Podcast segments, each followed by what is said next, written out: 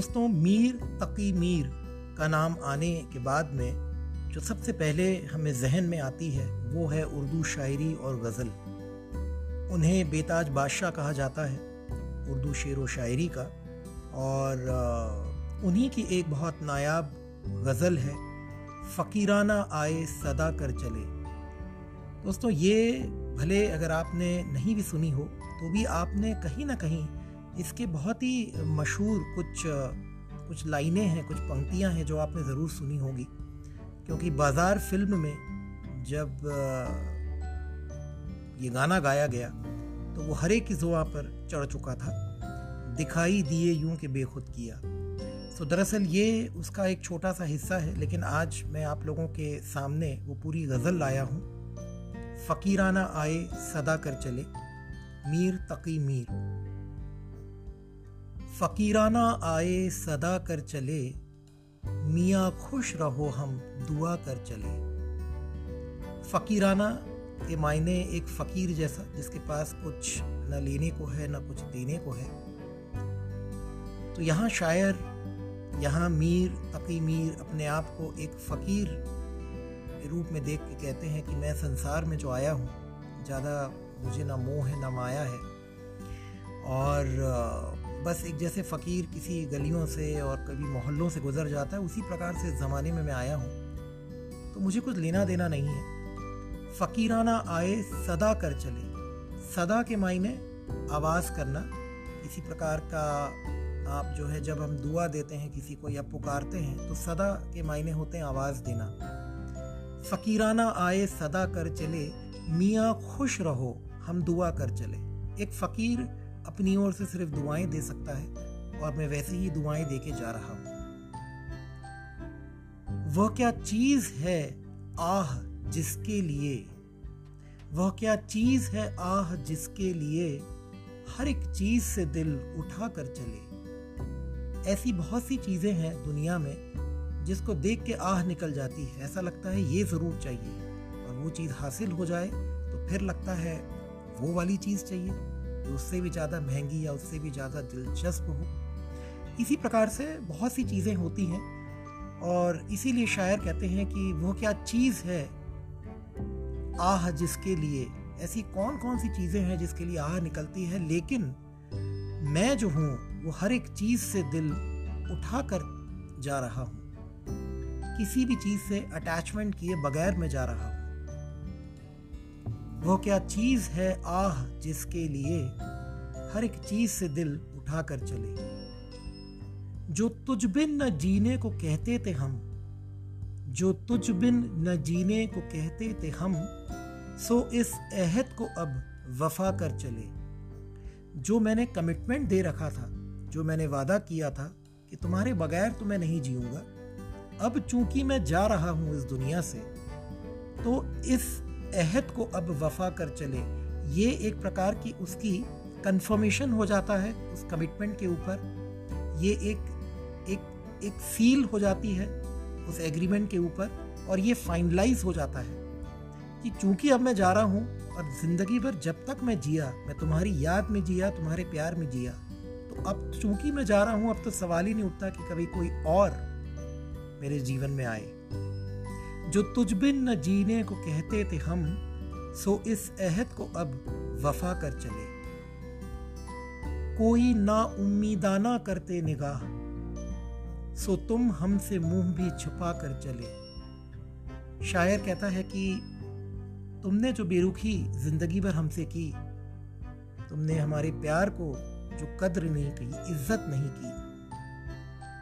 अब आखिरी जो समय आ चुका है, उसमें कम से कम मैं एक अपनी बेबसी वाला चेहरा, अपनी जो एक नाउमीदाना नज़रें, निगाहें, एक अफसोस मैं डालना चाह रहा हूँ, मैं दिखाना चाह रहा हूँ तुम्हें कि तुम एक नज़र उसे देख लो ताकि कम से कम, भाई मेरे जो मन में एक मलाल है, वो जो है वो हट जाए कि मैंने आखिरी में उसे अपना दर्द भरा चेहरा या निगाहें भी नहीं दिखाई। मगर तुम जब मतलब उनकी जो माशूका हैं, उससे वो कह रहे हैं, सो तुम हमसे मुँह भी छिपा कर चले। मेरी वो उम्मीद कि मैं तुम्हें नाउमीदाना अपनी निगाहें दिखाऊँ, वो भी नहीं हो पाई, क्योंकि तुम मेरे बगल से गुजरी आखिरी समय में भी, लेकिन तुमने अपना मुँह छुपा कर रखा था। कोई ना उम्मीदाना करते निगाह, सो तुम हमसे मुँह भी छुपा कर चले। बहुत आरज़ू थी गली की तेरी। सो यहाँ से लहू में नहा कर चले। आरज़ू के मायने इच्छा होना जो उनकी माशूका रही हैं, जिनसे वो प्यार करते थे, शायर कह रहे हैं कि बहुत ज़्यादा मैंने ऐसी मिन्नतें की बहुत मैंने दरख्वास्त की, इच्छा ज़ाहिर की कि कहीं मैं तुम्हारी गली में, कहने का मतलब तुम्हारे घर तलक मैं पहुंचूं।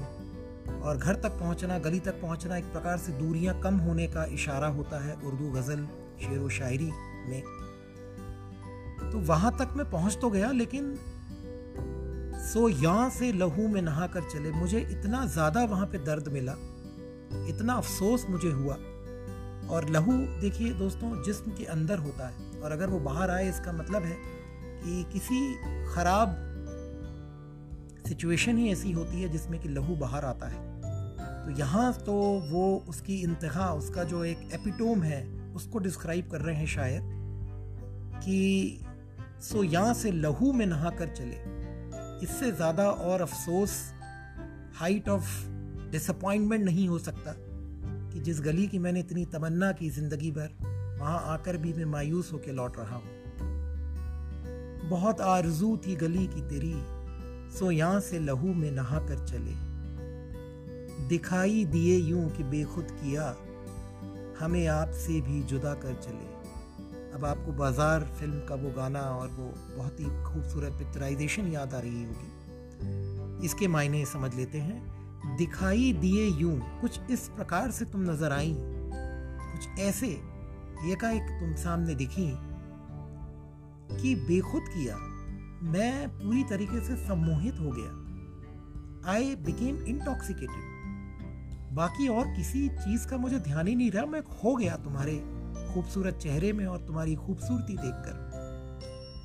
हमें आपसे भी जुदा कर चले। हमें आपसे का मतलब खुद अपने आप से भी मैं जुदा हो गया, मैं अलग हो गया। इतनी ज़्यादा तुम खूबसूरत हो। जबी सजदा करते ही, करते गई हके बंदगी हम अदा कर चले। जबी के मायने होते हैं माथा। सजदा करना, इबादत करना, ईश्वर या अल्लाह की पूजा करना। और आप अक्सर देखेंगे कि एक कौम है जो झुक के ज़मीन पे अपना जो माथा है उसको लगा कर इबादत करती हैं। और यहीं पे शायर कह रहे हैं कि जबी सजदा करते ही करते गई। इतने बार मैंने झुक झुक के तुम्हारे से प्यार किया है, तुम्हारी इबादत, तुम्हारी पूजा करी है कि हक बंदगी हम अदा कर चले। जो हाइट, जो पिनाकल ऑफ़ डिवोशन होता है, डेडिकेशन होता है फेथ ट्रस्ट ये सब मैं आप, मैं तुम्हें दिखा के जा रहा हूँ। इससे ज़्यादा और तुमसे कोई प्यार नहीं कर सकता। जबी सजदा करते ही करते गई हक बंदगी हम अदा कर चले। परस्तिश की यहाँ तक कि ए बुत तुझे, परस्तिश की यहाँ तक कि ऐ बुत तुझे, नज़र में सबों की खुदा कर चले। परस्तिश के मायने पूजा करना। यहाँ पे शायर कहते हैं कि इतनी ज़्यादा मैंने तुम्हारी पूजा इबादत करी है। लोग तो एक या दो वक्त पूजा करते हैं या पाँच वक्त करते हैं। मैंने अपनी ज़िंदगी, अपनी उम्र पूरी की पूरी तुमसे प्यार, तुमसे पूजा करने, तुम्हारी इबादत करने में लगा दी कि नज़र में सबों की खुदा कर चले। जिस प्रकार से दूसरे लोग पूछते हैं भगवान को, इबादत करते हैं खुदा की, अल्लाह की, उतना ही ज़्यादा मैंने तुम्हारी परस्तिश यानी पूजा करी है। और वो इस प्रकार से इतनी ज़्यादा हो चुकी है कि तुम दुनिया की नज़रों में अब खुदा से कम नहीं हो। परस्तिश की यहाँ तक कि ए बुत, तुझे नज़र में सबों की खुदा कर चले। गई उम्र दर बंदे फ़िक्र गज़ल। गई उम्र दर बंदे फ़िक्र गज़ल, सो इस फन को ऐसा पढ़ा कर चले। मेरी उम्र का एक एक क्षण एक एक सेकंड जो है, वो उर्दू शेर व शायरी और गज़ल को लिखने में, उसको तराशने में, उसको परखने में गया है। और अगर मैं कुछ कर पाया अपने जीवन में तो वो ये किया कि इस फ़न, ये जो मेरा टैलेंट था और ये जो मैंने उर्दू ज़ुबान को अपना एक समय दिया है, उसको मैंने कम से कम दो से तीन लेवल और ऊपर उठा दिया। गई उम्र दर बंद फ़िक्र गज़ल, सो इस फ़न को ऐसा बड़ा कर चले। और इसी गज़ल का आखिरी जो शेर है, वो ये है कि कहें क्या जो पूछे कोई हमसे मीर। जहाँ में तुम आए थे, क्या कर चले? ये एक सार्कास्टिक सिग्नेचर स्टाइल होती है।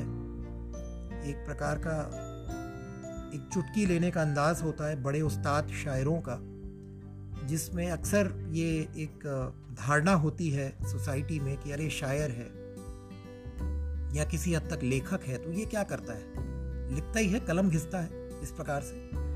लेकिन यहाँ पे मीर तकी मीर अपने आप को एक इतने अव्वल, इतने उस्ताद शायर मान रहे हैं और वो ये जानते हैं कि उन्होंने जो उर्दू के लिए कंट्रीब्यूशन दिया है, वो सराहनीय है दैट इज़ हाईली अप्रिशिएबल इसीलिए वो एक सार्कास्टिक वे में एक टॉन्ट कर रहे हैं कि अगर कोई हमसे पूछता भी है कि भाई तुम क्यों आए थे, क्या करके जा रहे हो तो मैं क्या बताऊँ अपने आप से?